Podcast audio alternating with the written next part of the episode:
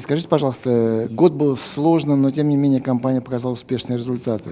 Э, Какую роль э, в, в этих успехах сыграли инно- инновации вашей компании и новый продукт, который вы предлагаете клиентам? Я бы сказал ключевую, потому что нас задача до 80% выручки э, делать именно на инновационных продуктах, на новых продуктах. Поэтому э, все капитальные инвестиции, все наши э, устремления и думы, они как раз касались инноваций. А, И это касается, конечно же, не только денег, это касается в первую очередь бизнес-процессов, это касается ментальности, это касается того, а, как быстро мы в состоянии выводить э, продукты на рынок, э, как э, мы соответствуем принципу time to market и насколько наши продукты востребованы клиентам.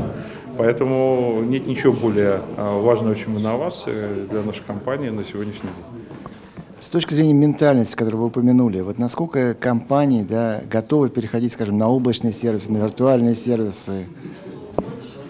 Я думаю, что компании готовы переходить на те сервисы, которые э, для них удобнее и во многих случаях дешевле. А При этом облачные эти сервисы или не облачные, наверное, не все компании, э, для них принципиально это название.